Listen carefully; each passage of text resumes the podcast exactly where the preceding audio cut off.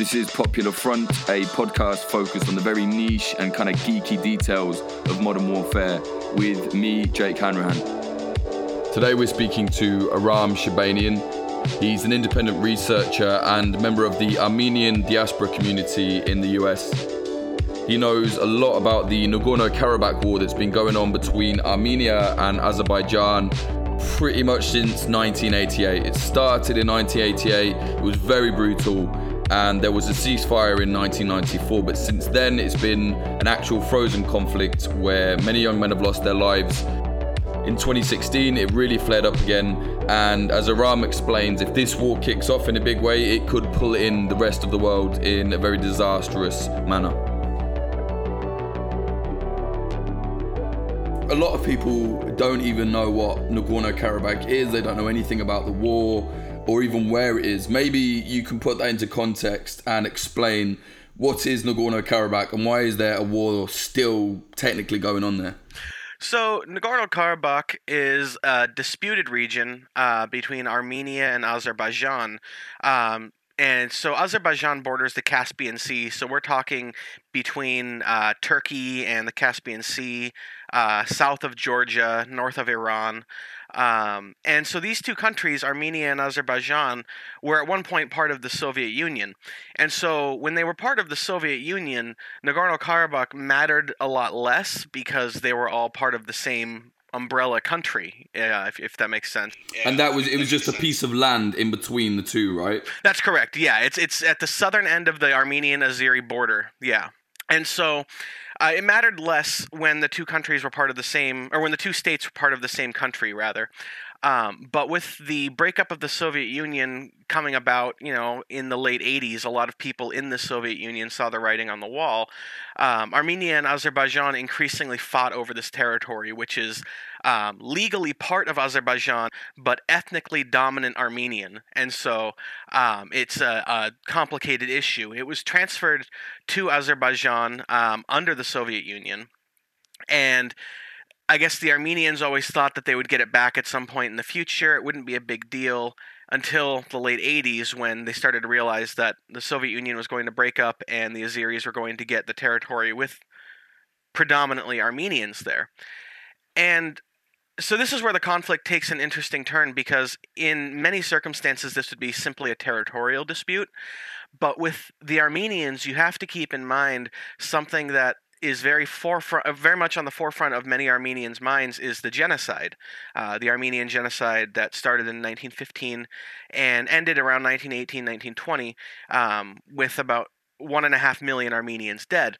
And so, as a member of the Armenian diaspora community myself, I was brought up with stories of the genocide. And so, it's something that we all remember. And so, when we hear of another country that will suddenly be in charge of an Armenian dominated area, a country that has uh, history, especially in the late 80s, of uh, anti-Armenian pogroms, it starts to scare a lot of Armenians, and they start thinking of it with like an ethnic cleansing kind of lens instead of just simply a territorial dispute, and that's why the conflict spiraled so quickly, in my opinion, at least. I think it's it's fair to say that Azerbaijan has always been, you know, very close to Turkey, who you know dealt out the genocide.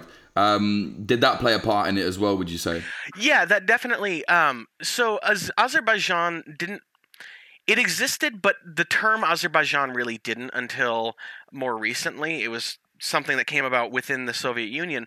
And so to Armenians, Azeris are Turks and that's what most Armenians refer to Azeris as is Turks, um, which is interesting because Azerbaijan is also a region in northern Iran, and Azeris from Azerbaijan and Iran who come to Armenia are looked upon as just service employees. You know, that's the guy who who cleans the lobby at your business or whatever. But if it's an Azeri from Azerbaijan, then it's a Turk and they're the worst thing ever to a lot of these Armenians. And it's just kind of an interesting um, dynamic there. You know, they're both ethnically the same people, but depending on where they're from, they're either just your friendly neighbor or somebody you look down upon. And uh, uh, am I right in saying that Nagorno Karabakh it was the first kind of region within the Soviet Union to try and pull away um, and have independence, autonomy, whatever? In terms of the Soviet Union, yeah, Nagorno Karabakh was it was a Soviet civil war for all intents and purposes. I mean, there was a a Soviet um, Red Army unit that was deployed to Karabakh that fought on both sides of the war. The officers on one side, the soldiers on the other. Um, and so for that in that way, yeah. I mean, if the Soviet Union had survived until 1995 or something, this could have been a, a, much bigger deal. This could have been to to the international community could have been a much bigger deal because it could have brought about much infighting within the Soviet Union. So, what is it about Nagorno Karabakh? Why did the Armenians suddenly go right? We need that back, and why were the Azeris or the Azerbaijanis so desperate to keep hold of it? Well, um, the, from the Armenian side, it was because it's an ethnically Armenian area. Uh, it's also a very historic area for the Armenians. And for the Azeris, it's a large portion of their country, and it's also got a lot of um, a lot of fertile land. So it's an economic thing for the Azeris. It's more of a, a ethnic thing for the Armenians. Um, and so both sides, they're both small countries. Is the other side of the the equation. Armenia and Azerbaijan are not very large. Um, if uh, if Karabakh was added to Armenia, it would make them roughly equal in size. Azerbaijan would still be a little bit larger. So Armenia has an incentive in terms of sheer landmass. Um, the other benefit for Armenia that comes with Karabakh is more access to Iran's border because Armenia uh, has a closed border with Turkey. Out of solidarity with Azerbaijan, Turkey closed their border with Armenia in the early 90s. So Armenia can only export through Iran or through Georgia. Um, and that doesn't leave a whole lot of options for economic export. So the larger border with Iran would give them give the Armenians more uh, room to export uh, with the Iranians. When when things really did kick off properly, when when it all turned from you know civil disobedience to clashes to all out war. How did that happen? And you know, maybe you can explain a little bit about what it was like because I know it was extremely brutal, right? Yeah, it was. Um, so basically, as the Soviet Union started to collapse, um, people on both sides, it was kind of like um, in if you've studied the breakup of Yugoslavia, how you know things kind of continued along with momentum for a little bit, and then each ethnic side started to kind of snipe at each other, you know, um, in speeches and things like that. Same kind of thing happened with Karabakh, and what ended up happening there, there was uh, a bunch of Armenians were run out of out of Baku, the capital of Azerbaijan, um, in the late '80s, and I could I got to look up the date here, um, but anyway. It's not important right now. Anyway, in the late '80s, uh, a bunch of um, Armenians, you know, hundreds, thousands of them were rounded up in Baku. They were surrounded in public buildings, and the Red Army had to be deployed to Baku to protect them um, from the Azeris who were trying to get inside the buildings to, to, to beat them and kill them. Um, and because people were so fired up about Karabakh by that point. Um, and it was really, as far as I remember, or as far as I've studied, it was really the Armenian side that started getting um, fired up about Karabakh first. They started seeing it as okay, this is historically part of our country. We're about to become independent without it. You know, that's not okay. And so, as the Soviet Union became a looser and looser collection, I guess, as you could see the writing on the wall, as I've said, um, Armenians started to agitate for that land to be part of Armenia proper. And now it's kind of a losing pro- proposal in Armenia, in modern Armenia, to try to run for office without saying that you want Karabakh back, because uh, it's become so ingrained in part of the national psyche, um, which is interesting. Because if you talk to diaspora community Armenians, they'll tell you the most important political issue internationally would be the recognition of the genocide. If you talk to Armenians in Armenia, they'll tell you Karabakh's a bigger issue. Um, yeah, even younger ones. Um, which and so I've got cousins in Armenia, and they were telling me that um, when the last war kicked off in 2016, there was a, a short four-day war between the two countries. Uh, there were lines around the corner, around the block, at the recruiting stations of young men, and they were all singing the national anthem, and they were all pumped up and ready to go. And on the other side of that equation, in Baku, they ran out of Azeri flags. They sold every Azeri flag in the city. Um, so it's a very nationalistic and intense issue both sides have a lot at stake with it a lot politically, a lot financially, and a lot territorially. when going back a little bit, so the, when did the war? It didn't end, right? That's the thing I think people don't realize. It never actually ended, and it's not like South Korea, North Korea, where it's like, well, we're ending, but we're not fighting. They actually still fight. There's still a front line. It's active. You know, not it's not Ukraine active or Syria active, but it's active. Yeah, so the the first war was fought roughly between 88 and 94. Um, and it ended with a ceasefire agreement. Um, but it ended rather violently. I mean, there were two cities in Karabakh, the two unofficial capitals of Karabakh, right? There's an Armenian dominant city and a Azeri dominant city. And Shusha was the Azeri dominant city, and Stepanakert is the Armenian dominant city. And when Shusha fell to the Karabakh Defense Force, the Armenians, uh, it was it was basically um, everybody was run out of the city, and the city was dismantled and all the all the equipment, everything from the city was brought to Stepanakert, and they rebuilt Stepanakert with it. So that's the atmosphere with which the war ended in '94. Uh, not ended, but froze in 94 rather there was a ceasefire agreement um, and if you know anything about human nature you know that that's not a way to end a conflict that's not going to that's not going to stay if you if the last thing you do is basically ethnically cleanse a neighborhood eh, the people who were cleansed they're going to want their retribution this happened on both sides, right? You know, I've read about there being before all this, um, Azerbaijanis and Armenians. They would even, you know, there'd be inter-nationality marriages. You know, they got on well, right? And then all of a sudden, this line was drawn. Yeah, definitely. Um, I mean, uh, this is a bit of a personal reference here, but my, my father uh, just married a woman from Armenia, from Azerbaijan, who is an Armenian from Baku, who fled in the early 90s. And that just goes to show you there were a lot of Armenians in Baku, and there were a lot of Azeris in Yerevan, the capital of Armenia, um, up until this conflict, really. And it, it really separated the two sides a lot. There aren't a whole lot of Armenians left in Baku anymore, uh, maybe maybe 100 or 200 um, at the most, whereas there were you know tens of thousands before. Um, and the same can be said for Yerevan. Um, so yeah, both sides have committed some some atrocities in this war. Um, so there were border clashes between 1994 um, and 2016, and that's what you were talking about, where like one soldier would die every couple days. They'd you know fire off a couple things here and now, here and then at each other. But it was really 2016 was the biggest war since 1994. 1994 ceasefire, and then the Armenians were basically in full control of Nagorno Karabakh at that point, right? That's correct. The Armenians dominated militarily, um, and that's for several reasons. Um, there's this this myth among Armenians that we are this, and by by we, I am an Armenian, uh, that we are this this uh, great, you know, like like a Kurdish almost uh, mythos where it's like you know we, we run to the mountains when we have to fight and we can fight anybody. And i don't know how much truth there is to that. What i do know is that when the red army unit was split between armenia and azerbaijan in the early 90s the one i was speaking about earlier a lot of the soldiers went to the Azeri side, but the officers went to the who were Russian went to the Armenian side.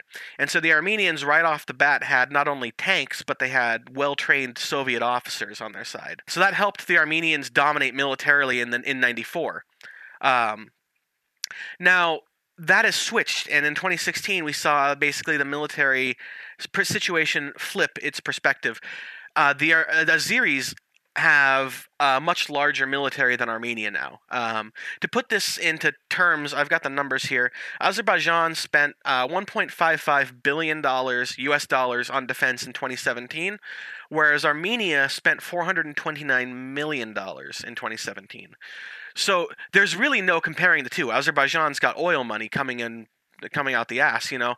Uh, the Armenians can't compete with that. And so in 2016, we saw what happens when you basically shoot up a military full of the steroid of money, you know, and you you equip them with drones and aircraft and advanced tanks. And what happened was the Azeris dominated in the conflict and pushed the Armenians off of several uh, key chunks of territory that have left the rest of Karabakh, the interior of Karabakh, very vulnerable to a future offensive.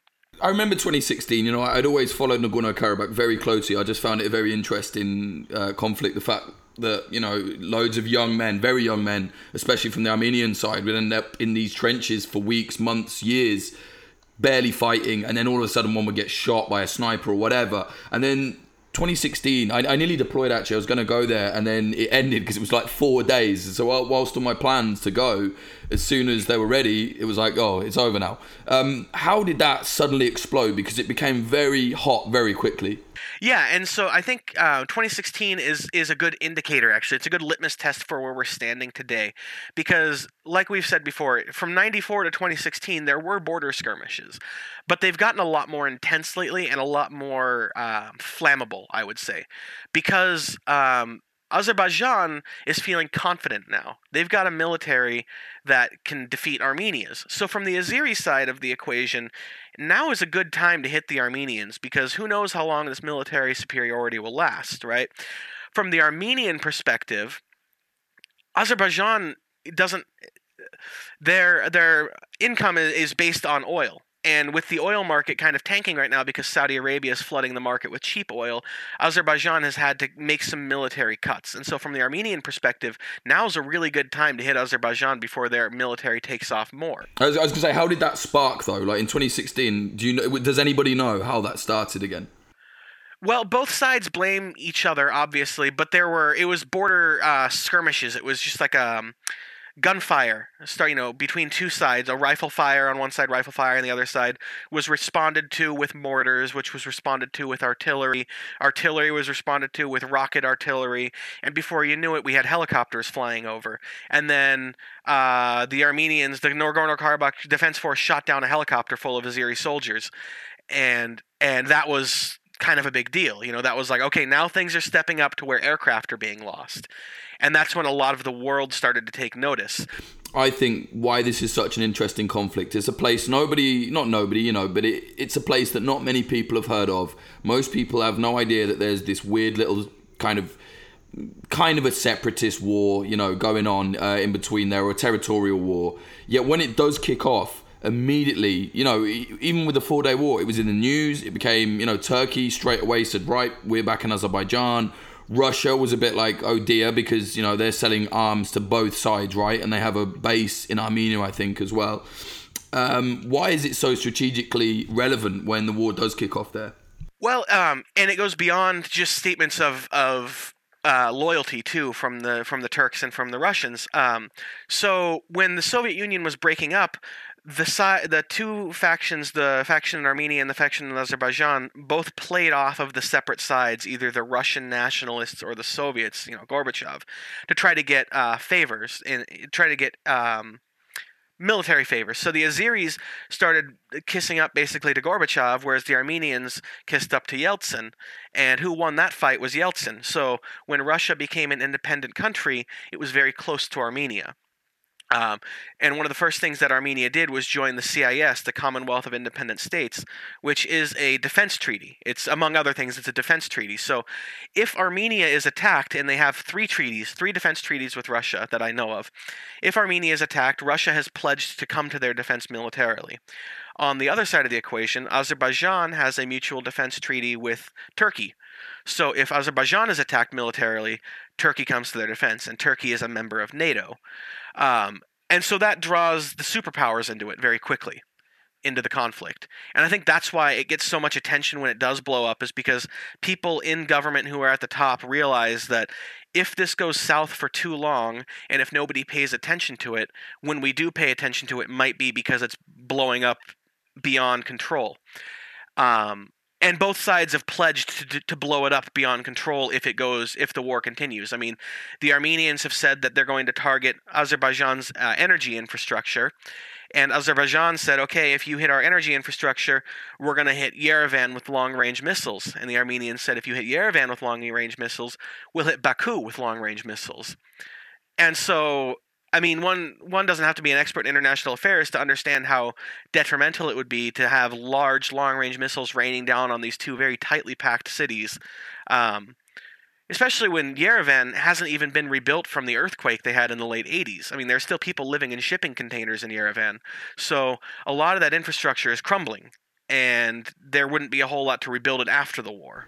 It's it's very interesting as well. I think where the whole region and both countries are it's it very much is. I mean, correct me if I'm wrong, but to me it seems like the edge of the west meets the edge of the east. You know. Absolutely, yeah. It's a it's a crossroads, and uh, from Russia's perspective, it's important for Armenia to remain loyal to Russia because that's their southern or their, from our perspective, their southern border, right?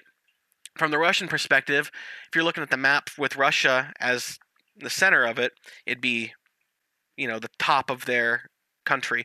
Anyway, um, that's a little confusing without a visual image. Um, so from the Russians, though, it's a it's a an opening in that leads straight up into Georgia, and then from Georgia it goes into the into the uh, into Chechnya and Ingushetia, and that's right into the Russian homeland. So it's important to keep Georgia, Armenia, and Azerbaijan at least somewhat aligned with Russia and with Georgia trying to join NATO, that's opened up a hole in their flank. And so that's part of why Russia has sold weapons to both sides in this conflict, is because if they don't sell weapons to Azerbaijan, Azerbaijan will hop on the NATO train, and then they've got an opening in their flank. And if they don't sell weapons to Armenia, Armenia will do the same thing. And so they've got to keep both sides satisfied. So I think I don't think it's too dramatic or over the top to say that it's very much in every side's interest that this doesn't go crazy. Absolutely, yeah. It has.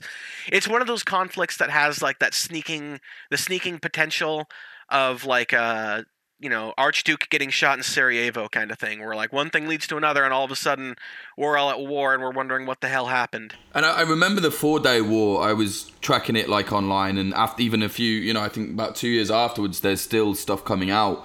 Um, and I know, you know, there was a photo, there was a lot of evidence to suggest that at one point Azerbaijani troops basically what I'm saying is it got very brutal. Like there was two there was two pensioners, two Armenian pensioners in Nagorno Karabakh, um, pictured with their ears cut off and shot dead in their house, like very gruesome images. And if I believe, I don't know if it was um, completely proven or not. However, I know that basically there was a Yazidi Armenian, his head was cut off, and he was basically delivered in two parts back to you know his his family in Armenia, uh, Nagorno Karabakh. Um, I that really struck me that in four days that level of brutality just exploded. I think that says a lot about the history of it, you know. Yeah, definitely. I mean, there are Armenian genocide grave sites and memorials that are that are held by the Azeris now that have been desecrated by Azeri soldiers, and you know, political disputes are one thing. You would think that a genocide memorial would be off limits, but no. That, like you said, that shows the level of hatred that there is in this conflict, which is strange because, as we were also saying, they were brothers in arms not that long ago. Um, what, what I wanted to talk about is the makeup of the Nagorno Karabakh Defense Forces. How autonomous are they? Are they just the Armenian army, but people that live in you know Nagorno Karabakh, or are they more autonomous than that? So I don't. I mean, officially they're separate, but um, in terms of realistically, yeah, they're just part of the Armenian military. I would say in Nagorno Karabakh, and um, I believe you had actually posted this on Twitter a while back. There was this music video that came out not that long ago of the Azeri border guards. It was like a poppy music video. The Azeri border guards put it out, and um, and it was kind of a, a, quaint, fun little video. It was weird. They were singing, they were playing rock and roll on the bow of a patrol boat as it was sailing across a lake, and um, but what it was was it was indicative of the um, covers that both sides use to avoid letting the war spiral, right? So on the Armenian side, the Armenian army doesn't tend to get involved in the skirmishes. It's the Nagorno Karabakh Defense Force that gets involved in the skirmishes. On the Azeri side, they try to keep the military out of it, and it's the border guards who escalate. Because if the Azeri military escalates, then the Armenian military escalates back. And so it's kind of like an unofficial, you know, but there's a reason the Nagorno Karabakh Defense Force uses the exact same weapons the Armenian military uses. And that's not only because they're both former Soviet states, but because that's where they're getting their weapons from. What's the structure like for the Nagorno Karabakh Defense Forces? Say I was an Armenian. Um, and I lived in Yerevan my whole life, and I was, you know, I was like, right, uh, I'm a, I'm a young man now. Nagorno Karabakh means a lot to me. I want to go and fight. I want to join them on the front lines. How does one do that? Do you have to be in Nagorno Karabakh, or can you just join up anytime from Armenia proper? I think it would probably um, regularly, at least, or ordinarily, you would probably have to go to Karabakh to to join up.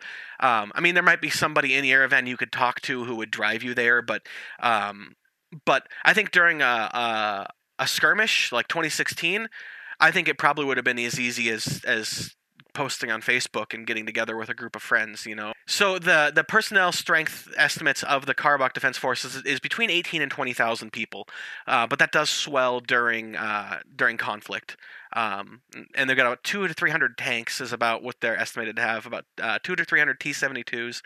Um, and so the tanks are actually something the Armenian side has always had in their strength, in their favor, is the Armenians are really good at using tanks in in the mountainous areas of Nagorno-Karabakh, and the Azeris have negated that by buying uh, Harop drone systems from the Israelis. And uh, and so those came out in 2016 and were, were incredibly effective against the Armenian soldiers. Uh, basically, it's a, a, large truck like a panel van with uh, I think 12 to 15 autonomous drones in it autonomous UAVs rather, you know, unmanned aerial vehicles in it, and they fire out of the side of the truck with a rocket, go up to altitude and circle the battlefield with a camera on them looking for the heat signature of a tank or of a, a, fuel truck or whatever they've been programmed to go after, and then they dive down and explode. It's a suicide drone, um, and they were very effective against the Armenians because the Armenians didn't have anything that could really stop them uh, because they're small. You know, you can't really use an anti-aircraft missile on them. Um, they're too small for that. I mean, you could, but if you're Armenia, you don't have that many missiles to spare. So that's really. Int- I find that so fascinating that you know high tech weapons used in a low tech war. Essentially, you know what I mean? It's it's bizarre to me that these guys are running around in the Caucasus Mountains or wherever, but you've got all this like mad machinery from all over the world, kind of fighting each side. Yeah, well, because you know the Azeris have a ton of oil money, and so they buy stuff from indirectly from the West, but they they get um, military assistance from the United States, but they also buy a lot of stuff from the Israelis and the Turks. Right now, the Armenians don't spend nearly as much money on defense, but they get like, you know, I don't know if you if uh, this would be a, fitting reference or not, but like a Costco discount sort of um, on tanks from the Russians. Uh, they get you know they buy them in bulk and they you know buy buy 10 get 2 free kind of thing. Um, the the Russians give the Armenians all kinds of deals and so the Armenians have a lot of old Soviet tech whereas the Azeris have a lot of newer high tech uh, fighting equipment. Um, and so it's interesting to see the two sides trying to make do with what they've got you know? Obviously now we'll talk in a minute about what happened in Yerevan recently but the Armenian the old leader of Armenia and the current leader of Azerbaijan, um, I read something basically saying it's very much in both of their interests to actually not resolve the problem in Nagorno Karabakh because of money, because of it was helping them keep power. Uh, what, what do you think of that? Right. It's it's in honestly it's in both of their interests to kind of, especially on the on the Azeri side, to kick things off now, um, because so on the Armenian side. Um, there's been a lot of agitation from the youth, especially about reclaiming parts of Karabakh that were taken by the Azeris in the 2016 war. Um, Armenians see that as like an affront to their to their dignity and to their to their uh, culture. So in the in the 2016 war, the four day war, the Armenians took more land. Is that right? The Azeris took land. Oh, the Azeris took land. That's correct. It was in the northern, I think, sections of of, of Karabakh, um, but it was it was at the mouth of of a valley that leads towards Stepanakert, and so once it once this like these outposts fall basically at the end of this valley, then it kind of leaves an open trail straight to Stepanakert, and so that's why um, a lot of Armenians were upset because in the next war, next time Azerbaijan wants to push there, they'll be within you know a day's fighting time of shelling Stepanakert, um, and then you've got a refugee crisis, and then you've got a military crisis you know? I think what it does as well like when that happens it creates you know there's a new drive now. So you know young men right. you know oh historically nagorno karabakh but now it's like well they took our land back like three years ago so we need that. You know what i mean? It creates like this new right. thing to fight for that's more relevant to their era or their generation. It like rips the scab off the wound basically you know and makes it a fresh wound again and now all the young people want to fight and die for something that really they didn't care about five years ago or they might have cared about it, but really they weren't ready to fight and die for it. Like, you know what I mean? I think it's kind of comparable with so, for example, in uh, in southeast Turkey, you know, northern Kurdistan, whatever. Um, when I was with the, the Kurdish militants, the youth, the Yirgach, they were most of them had never heard of Kobani before it happened and then all of a sudden they were flying over that border to help. You know what I mean? And all over Cizre, Silopi, there was you know resistance of Kobani sprayed all over the walls, and I thought that's really interesting. These kids didn't know this place even existed a year ago. Yeah, exactly. It, was similar to the to the Kobani poll, um, and that's also what worries me is that especially in Armenia, there's not a lot of um, economic opportunity, especially for, for the younger generation. And so a lot of people join the military, but a lot of people are, are restless. Armenia has had basically a pretty bloodless revolution recently, and that has changed a lot of things. They got rid of what was essentially their pro Russian but very corrupt government, right? Um, explain what happened there. The guy who was formerly the prime minister of Armenia now, Sargsyan, had been uh, more or less in power since um, well, he came into the public eye, in Armenia in 1996. So right after the war had ended, two years after the war had had ceased um, and he became the prime minister of Armenia way back in 2007. Um, and he became the president in 2008. And in 2008, uh, protests broke out in Yerevan against uh, um, because people thought that the election was fraudulent, the one in which he was brought to power as president. Uh, he was able to crack down. That's sorry. That's the that's the recent one, right? No, this is 2008. Uh, he cracked down. Oh yes, yes, yes, yeah. Because he came, he came, he went, he came back, right? Yeah, right. Sorry. Exactly. In 2013, he was reelected, and there were protests in Yerevan again and across the world in the diaspora community. And then more recently, um, in 20, uh, er, yeah, this year, protests began breaking out because it was announced that in April that Sargsyan would not run for president anymore. He can't be president again. They have term limits. Let's be realistic. But now he's going to be prime minister. Um, and the new position of prime minister had the powers of the president all of a sudden, and who had created this this position? None other than President Sargsyan. So he was creating himself a prime minister position to fall into, sort of like Putin Medvedev um, in a way, but with stronger powers for the new prime minister. And Armenians saw what it was. They knew what was going on, and they took to the streets, realizing that this was their opportunity to get rid of him before he became kind of a dictator. Um, so people took to the streets, and at first they announced, okay, we won't, the government announced we won't uh, have the prime minister position anymore. And the people said, no, we don't want Sargsyan anymore at all. We want him to step down immediately, and we want uh, uh, Nikol Pashinyan uh, to be the prime minister. He's an opposition leader. Um, he was, and he's been popular among the youth, and so he is now the prime minister of Armenia. He was put in in power by the Armenian parliament, um, and Sargsyan was forced to step down. And basically, what it culminated in was on um, in late April, like the last couple days of April, there were protests. I'm sure we all saw, or anybody who was who was watching Armenia saw protests in Yerevan. And then all of a sudden, one morning, I woke up and I saw soldiers at the front of the protest, Armenian soldiers. And what had happened is the military they left their weapons behind, but the military had started to defect to the protests. And that's when the prime minister, the president Sargsyan, realized that he didn't have a choice. He had to step down or the country was going to fall apart and then the Russians were going to intervene like they did in Ukraine. And that's the last thing anybody wanted was uh, Russian intervention.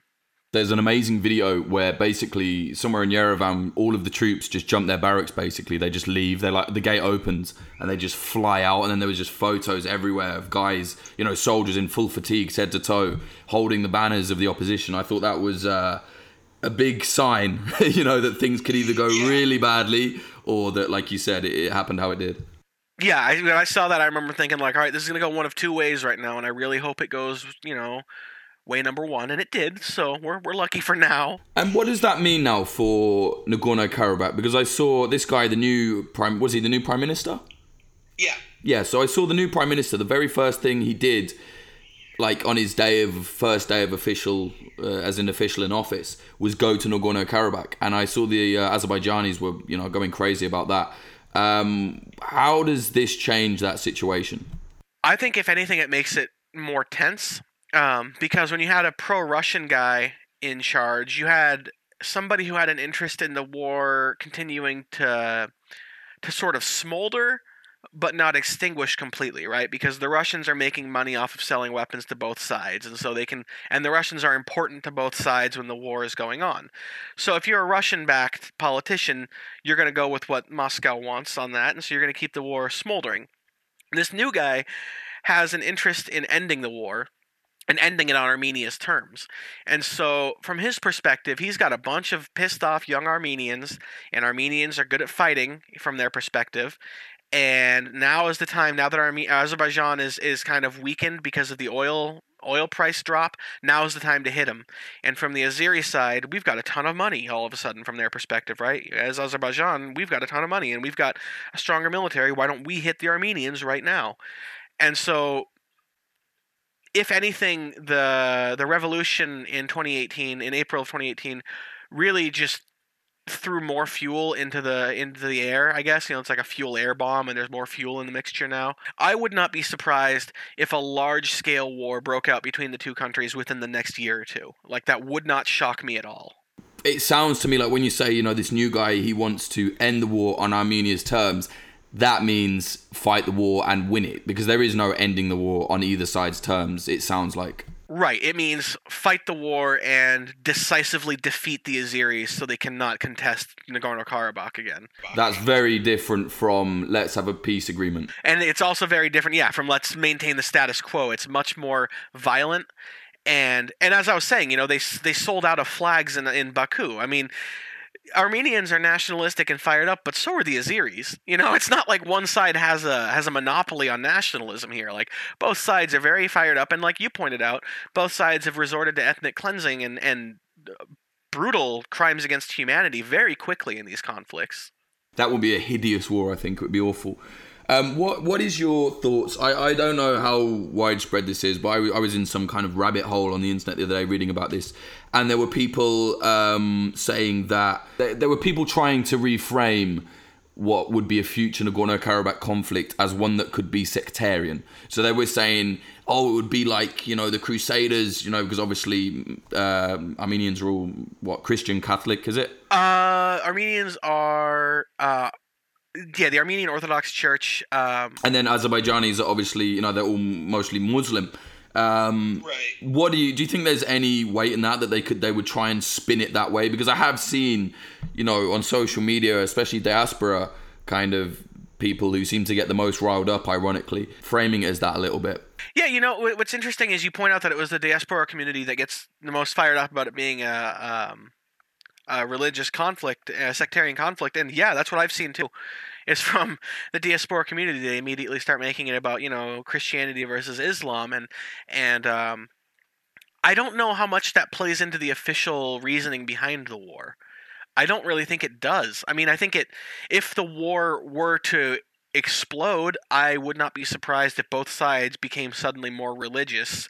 Um, as happens in war. I mean, Saddam Hussein embraced Islam in the you know after the Gulf War and put Allahu Akbar on his flag because he realized that he needed to co-opt the religious movement. So I think that both sides might do the same thing if the war really explodes. And at least on the Armenian side, it's probably less likely because um, Armenia's got an interest in at least being ostensibly secular, whereas Azerbaijan can be uh, they they can get assistance from Turkey even if they're not toeing the secular party line, right? Because Turkey isn't either anymore. Um, Armenia, one of their biggest backers, strangely, is India. Um, and India has an interest in Armenia being more or less secular. Uh, and of course, India's support for Armenia comes out because Pakistan out of support for Azerbaijan, doesn't recognize Armenia's existence as a state. So Armenia is not fully recognized at the UN because Pakistan doesn't recognize Armenia. So in response, uh, India supports Armenia. It's actually kind of funny. That reminds me of I know it's random, but in like Northern Ireland, for example, um, all the Irish Republicans or most of them are pro-Palestine. The IRA always had this kind of uh, brotherhood with the PFLP and all of that kind of stuff. So you'll see the Irish Republicans, you know, waving their Palestine flags, that they have done for years. And then I've been on the once I went on to the uh, you know the the unionist side, the the people that want to stay a part of Britain, and they had um, they had this little camp called the Twaddell camp. It was this little caravan where they'd stay every night, um, and they had Israel flags. And I said to one of them, I was like, "Why have you got that?" And this guy was really honest. He said, "Look, they got Palestine flags, we've got Israel flags." And yeah, and like ironically, uh, and you know, I'm sure loads of people scream at me for this, but I saw it with my own eyes. You go into the unionist areas, and there's quite a lot of swastikas sprayed up on the walls, you know. So I was like, how ironic! What a what an absolute mess, you know. So it just I don't know. That kind of reminded me of that, where other countries just become it becomes really juvenile. It does, and you know, I see that it happens on Twitter now too, and that's why I think it's interesting that you brought up that social media was like the main channel through which you saw the sectarianism coming up, um, because I think a lot of people around the world and a lot of people in these countries too, you know, younger people who are involved in political issues for the first time in their lives, and and some of them for the first time in history for these age groups because they're able to see politics happening on Twitter now, right? And people treat these conflicts like it's a game like you're watching a sporting match. Like they're cheering for their side and their side is the good side the other side's the bad side boo azerbaijan yay armenia kind of thing. And it really it erases some of the intricacies of these conflicts and it and i think it dumbs down the conflict and i think it actually makes things mm, potentially worse. Another problem you get is like armchair analysts who we know everything. I've been tracking this this social media page and it's like, mate, it's really, you know, I, I, I love like kind of armchair research and anal, anal, you know analysts to a degree, but it's like you do have to go on the ground to get the full pitch. We need each other, like you know, like we need you know, like analysts back home looking at whatever, and then I think the ground reporting is also very important. But it seems to me now there's a rift it's like, well, no, I know more, and I'm I'm I'm definitely guilty of it. I've been like, oh, shut up, you've never been there. How would you know? Which is a really stupid thing to be like. But you know, I think we we do it, and I think social media has created this rotten rift where wars do just almost pale into like, well, I'm on this side, I'm on that side because I saw it. And most conflicts that we've seen in the world, a lot of conflicts today that wouldn't have been internationalized before are very internationalized, I think, because of social media and I think because of the ease of access of uh, social media for these conflicts. I mean, like you were saying, you know, there's all these armchair analysts who have never been to the conflict or who have never, you know, you can read a thousand tweets on Syria on Twitter from experts, but that doesn't make you an expert. Nothing you know, does. Nothing does. Being there doesn't either. No, exactly. That makes you you've read a lot, you've seen a lot, but until you can actually and that's that's why I guess when you get a PhD, they ask you to do something for the community and, and contribute to that community. You know, it's kind of the same thing. It's like, oh, okay, you can you can read it, but can you write it? Can you actually contribute? And a lot of these people can't. They just contribute to the noise, and that's. I, I understand the desire there, and and the the feeling like you need to s- express your side of the conflict or your side of what you see in the conflict. But i really wish especially with issues of war and and peace and, and life and death that people at least on social media would take a moment to remember that like it's not just a game for some people on the other end of this. Like it's it's people are dying and uh and your words could lead to somebody's death on on social media you know? I mean we saw in Syria, there were people feeding coordinates of rebel locations to Russian social media accounts, Russian Ministry of Defense accounts back in 2013, 2014, or 2015, 2016 rather, and seeing them get bombed like in Aleppo. And I could see the same thing happening between Armenia and Azerbaijan. I mean, social media is so prevalent now that yeah, any conflict there is bound to become internationalized very quickly. That, that I definitely I agree with you 100% there because like you said, all people just want to contribute to the noise it's more than that now. You know, like it's not. You know, like there used to be this term, oh IRL. You know, on a message board, oh I met them IRL in real life. That doesn't exist anymore. It's all there. You know, it's the real life is a part of the social media. It's on the phone. It's everywhere. So that is your real life. You know, and people say, oh well, you know, you shouldn't get bent out of shape about some guy on social media. It's like I shouldn't, or anyone shouldn't, if they weren't having an impact. Now we're starting to see analysts who have obviously got a biased opinion who've never been on the ground ending up advising people at the White House. That to me is terrifying. The same way it would be terrifying if a journalist went, I've been there, you know, they treat me really nice. We obviously didn't see any war crimes um, because they wouldn't show you that. And then they end up, you know, advising them. Now that would be wrong as well. However, it's happening and it, it's just, it's bizarre to me. It's really bizarre. Well, yeah, and there's a reason most, you know, uh, competent intelligence agencies, be it the CIA or MI, MI6, whatever, they'll have analysts and they also have people on the ground. And there's a reason for that. You know, I mean, it's if it was easy enough to do with just analysts back home in DC or back home in Langley, then they would do that.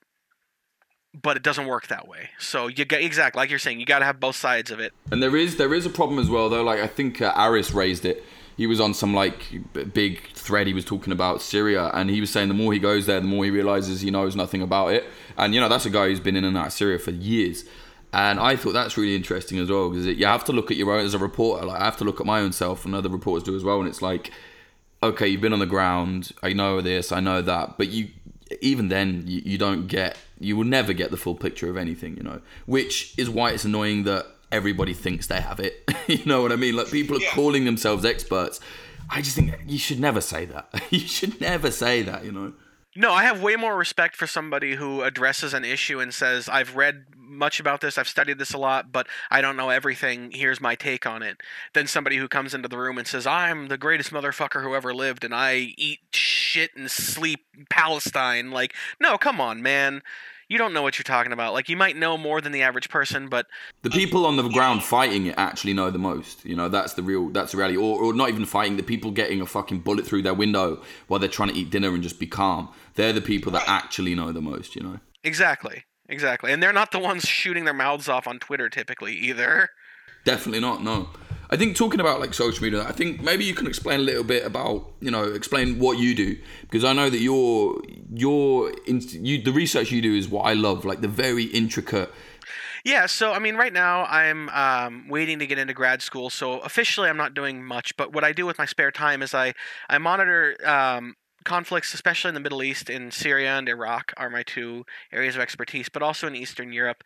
And I utilize both open source intelligence techniques, um, a lot of stuff like what Bellingcat does, you know, geolocating. Um, uh, sites of bombings and things like that, but I also try to um, try to follow the more political side of these conflicts. I try to to look into the history of these conflicts. So I do a mixture of traditional reading from books, but I also um, make maps. You know, I'll, I'll use ArcGIS to make a map of a conflict to make it make more sense to myself, and then I share that with other people because I found that, um, and you've said this, I think you, you said this on the War College podcast, is that, you know, people, I like to say with conflicts that everyone's an idiot, you know, that every, everybody's just dumb and they don't really care about Israel, Palestine, or they don't care about Syria.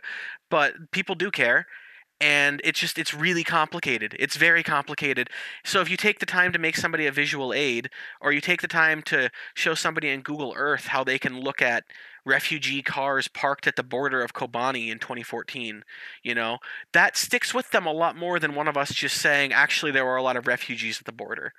You know and so i try to i try to come up with ways that it's interactive that the information i'm giving is interactive and you can kind of come to the conclusion yourself.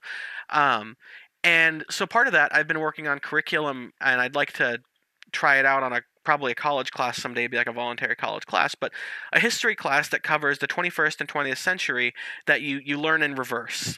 You know, you start day one, everybody comes to class and kind of gives a list of current events, and uh, and you just work backwards in those current events and see how they became where they are today. By the end of the term, it could be 1940, it could be 1840, wherever you get, you know, in the timeline. But that way, you get with something, you start with something that's relevant and you move backward in time to something that's less relevant.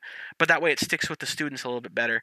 And um, so, a lot of the work I do is to try to come up with uh, methods that I can use to teach these students, um, interactive methods and things like that. With the, with this whole popular front podcast, like I keep saying, I'm like, oh yeah, I'm, I'm planning, I want to do something else with it, and I do but I, don't know if it's even achievable. But I just wish that all of the sniping and horrific, you know, um, level of competitiveness within journalism and researching and analysis. I wish, I wish that could just all come together without the bad bits and like people like you and me. Like if I was like, right, Aram, I want to go to Nagorno Karabakh I need this, this, this. You know what I mean? We could all work together. It would be so good. I, am I'm, I'm sure you know a lot of people are doing that now. Like um, you know, New York Times. I think Malachy. I think Browne. His name is. He, he does excellent stuff with videos, and he works with Bellingcat and and stuff like that. I, ju- I just I don't know. I, I just think there's got to be better than what's going on right now. You know.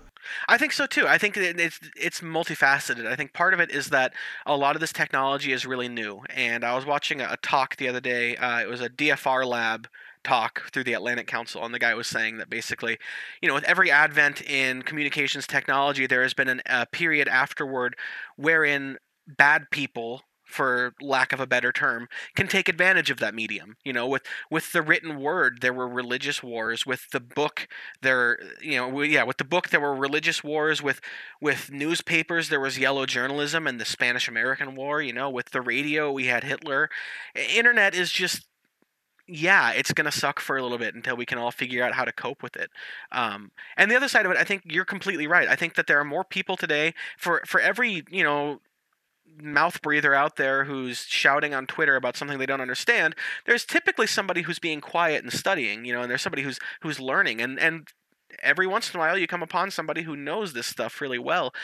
And I think that it's just a matter of maybe building a website or building a platform that allows people to collaborate easily, you know, to and I don't know, maybe something like Twitter cuz the nice thing about Twitter is that people can put out little bits of information very quickly the thing that sucks about Twitter is you can't edit your posts to correct them. So you're stuck either standing by something wrong and shitty that you said or deleting it and looking like an idiot, you know? Um, and there's nowhere to like you can't really there's nothing on Twitter. There, there, you can be verified on Twitter, but nothing would ever tell me that you are a journalist who has been to Turkey, who has been to these countries, right? Nothing would tell me that over over me, who hasn't been to Turkey. There's no indicator that, that I haven't been to Turkey on my Twitter profile. There's no indicator that of a person's level of expertise, I guess, in a subject, and so everybody's given like a, an even playing field, and I think that's really detrimental to the to the study in general. But I think that um, it can. I yeah. I've seen some studies with Bellingcat, you know, where they do these open source things where everybody's welcome to join in, where they figure things out weeks in advance way before the the real experts do, quote unquote real experts do, right? Uh, and it's it's fascinating because I believe that the internet is one of the greatest technological breakthroughs in human history. I mean, it's essentially a hive mind. We can combine humanity's mind and its thinking capacity and its compassion capacity capacity, you know, into one. It's just a matter of getting it there now. I think the culture. I think I agree, but I think culture has changed too much for it to ever get there personally, um, because like I remember growing up on the internet, you know, I really grew up on the internet on message boards and forums and I loved all that, you know, I'd spend hours and hours and hours. The internet was open to you and now it's still open. But imagine like it's like a circle within a circle. Imagine like the internet is this huge circle, but everybody spends their time in the small circle now because of, in my opinion, social media. There's a kind of illusion that you are learning more because the stream is constant but not really. I, I don't think you know you need time and you need more detail. Yeah, well, I, I think I agree with you. I think that that's what we need, honestly, because people are you know, people are not only are they sticking to social media more, but traditional media. I mean, somebody shot up a newspaper office yesterday. People hate the media these days. A lot of people do, and they shouldn't. They really shouldn't. But a lot of people are, even if they're not going to shoot members of the media, you know, like this crazy guy, or not crazy, this guy did yesterday. Um, there's still a lot of people have like this aversion to the media. Well, the media lied. The New York Times lied to get America into Iraq. Therefore, everything they ever say will be a lie. And I think that if we had more of a mixture of traditional media, on the ground media, with Bellingcat type stuff as like a uh, a regular occurrence in our our news media, I think a lot more people would be likely to believe what the media is saying and to be less skeptical of it because they could see for themselves why those things are true. You know. I know that um, with the sarin the sarin attacks in Syria, um, like Assad dropping you know gas on his own people, and a lot of pro-Russian people, uh, you know, will say, "Oh, Bellingcat are liars," and and they say, "Well, if we're liars, then you know, here's the evidence. We put it out there in real time, basically." I, I sound like a Bellingcat fanboy, I reckon, but I, you, I read them a lot, and I, you know, I, what they're doing, I think, is quite honest. You know, because it's like whether whether you know, and I actually don't like the Atlantic Council. I'm not a fan of the Atlantic Council at all and they're very heavily linked to Bellingcat. But I do believe that like the ethos of what Bellingcat are doing, it's it cannot be lying. You know, you can't really lie because it's like, well, there it is. Now that doesn't mean to say that there could be someone who's a bit corrupted and then start bending what they put out here and there. That would be awful. But I think a lot of their information, if you want to pick it apart, you can. Yeah, exactly, and that's I've tried to to try to mirror their um, their way of of teaching people uh, their way of journalism with my own writing. I write for a website um, called thefuldagap.com, and um, we try to not just teach you something about a conflict, but we try to walk you through it so that you can see it happening and, and you know in real time. So, for instance, there was a, a really bad car bombing in uh, in Syria last year uh, in Aleppo, and so I you know geolocated the location of the bombing, and I I walked people through the footage of the bombing to show them which vehicle it was. You know, I showed them how you know it was that vehicle that that had the bomb in it and everything. And people really took to that article versus an article where I just tell them what happened. They're going to say, "Well, how did you know? You weren't there." You know, you you didn't see it. How you don't really know that? And it's like, well, no, I realistically, no, I wasn't there, so I don't know 100% for sure. But here's why I'm 99% sure this is what happened. In situations like that, even being there, you probably learn less actually because I, I, you know, I've been in areas where something will just bang, something goes bang, and you're just like shit, and you you want to yeah. find cover. Like you can't really take in all the information like that, you know. I think in situations like that, I'm, I'm going back on, you know, I'm proving my own theories wrong here, but but I think that's a good thing. But like I think in situations like that, you know, when a car bomb goes off, you probably can get more information from looking at it the way you said you looked at it. You know, because if you're there, you're either getting fried or you're running off. Uh, lastly, I just want to end uh, again on um, a thing about Armenia. What do you think? I know you said you think it's quite possible that a war could happen, and you know, within the next year. What do you think a renewed conflict in Nagorno Karabakh could look like? Um, I think it could either look like another 2016 border skirmish that that you know just ratchets up the tension a little bit more, or I think it could look like um, not the scale of Syria, but it could look like a smaller Iran-Iraq war. You know, because both countries are smaller, but they're both going to have their conventional militaries. It would look like a like a quote traditional military conflict. It would be the kind that most Americans might be more able to follow, right? Because there wouldn't be this insurgent group on the ground and that rebel group. It would be basically military versus military. Um, and the problem with that is military versus military means lots of civilian casualties.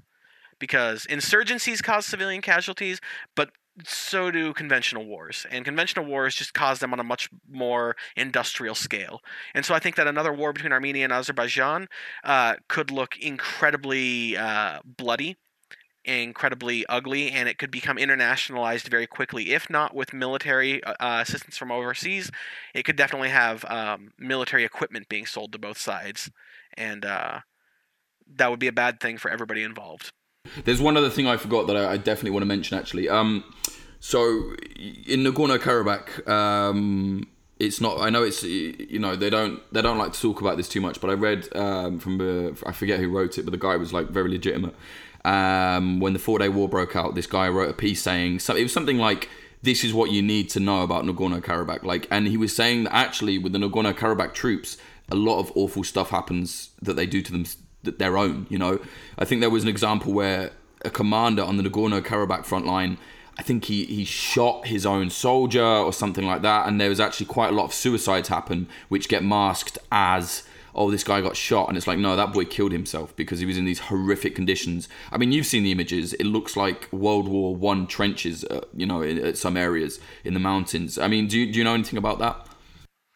I mean, I, I haven't read any any studies on it or anything, but I have definitely seen, yeah, that like one side will say, "Oh, the Azeris sniped a guy last night," and then it starts to come out on social media. Actually, no, this guy had a lot of issues with being at the front line constantly, and it's terrible there. I mean, if being in the Armenian army is bad enough because they don't get very much funding, I can't imagine what it's like to be in the Karabakh Defense Force in a World War One style. It's probably a lot like World War One. You know, I'm sure there's trench foot abound. I mean, it's not something I would trade my life for any day. Um, and so I, have nothing but sympathy for the people stuck on both sides of the front line there. Um, and I can see why that would drive one to take their own life after a while uh, God, I mean, imagine that sitting out there 12 hours a day a post where probably not a single shot gets fired for a week, you know. How often is there clashes right now in Nagorno Karabakh? Is it once a week or is it, you know, not not quite as much as that? Uh, I'm trying to trying to find you the figure here. Um, it looks like an Armenian soldier was killed on January 7th of this year, and then on February 7th, somebody was killed. So it looks like maybe once a month rather than once a week. Um, Lastly, um, where can people find your work? And uh, is there anything you, you know, any links you want to direct people to? Yeah, um, I mean, if you want to, I haven't been updating my website very much lately. Um, because I've been kind of busy getting into school and, and studying other things. But um, my writing is available on uh, thefuldagap.com. That's T H E F U L D A G A P.com. Um, and I am on Twitter uh, under my name, Aram Shabanian, and it's at Aram Shabanian. So it's A R A M S H A B A N I A N. My current screen name is Regime Change Ghoul. It is a name I was given by a, a tanky a while ago um, because I was not supportive of Bashar al Assad's government. So I am a regime change ghoul now. How dare you not be uh, in support of that hell? Yeah. all right, man. Thank you very much. Cool. All right. That was Aram Shabanian talking about Nagorno Karabakh, the kind of hidden war in between Armenia and Azerbaijan, and how if it does kick off, it will explode in a very big way. You can find him on his Twitter, as he said at the end of the interview. For all things Popular Front, follow me. That's at Jake underscore Hanrahan, H A N R A H A N. If you like what you hear on the episodes, consider supporting us on Patreon for $5 a month. You can get extra bonus episodes that you won't hear anywhere else. $5, that's what, one coffee a month. So, you know, if you like the show, it's probably worth it. We've been getting some really good reviews on the iTunes. So if you can, subscribe and review it because that will help the podcast get more popular and hopefully help it grow into something a little bit more than a podcast. Um, one of the reviews we got the other day it said this is like crack for war nerds, and that's exactly what I wanted to do, you know, with the podcast. So I'm glad people like it. Thanks very much to the $30 a month Patreons that are helping this carry on, keeping it moving, helping me pay for the server, all of that stuff. Uh, they are Andrew Stover, Joanne Stocker, and Sergey Slipchenko. Thanks very much. Music in this episode, the intro, as always, is by Home. The outro is by Son of Old, a mate of mine. His SoundCloud is soundcloud.com slash son dash of dash old. And this episode was sponsored by thedefensepost.com. Defense with an S, go and check them out.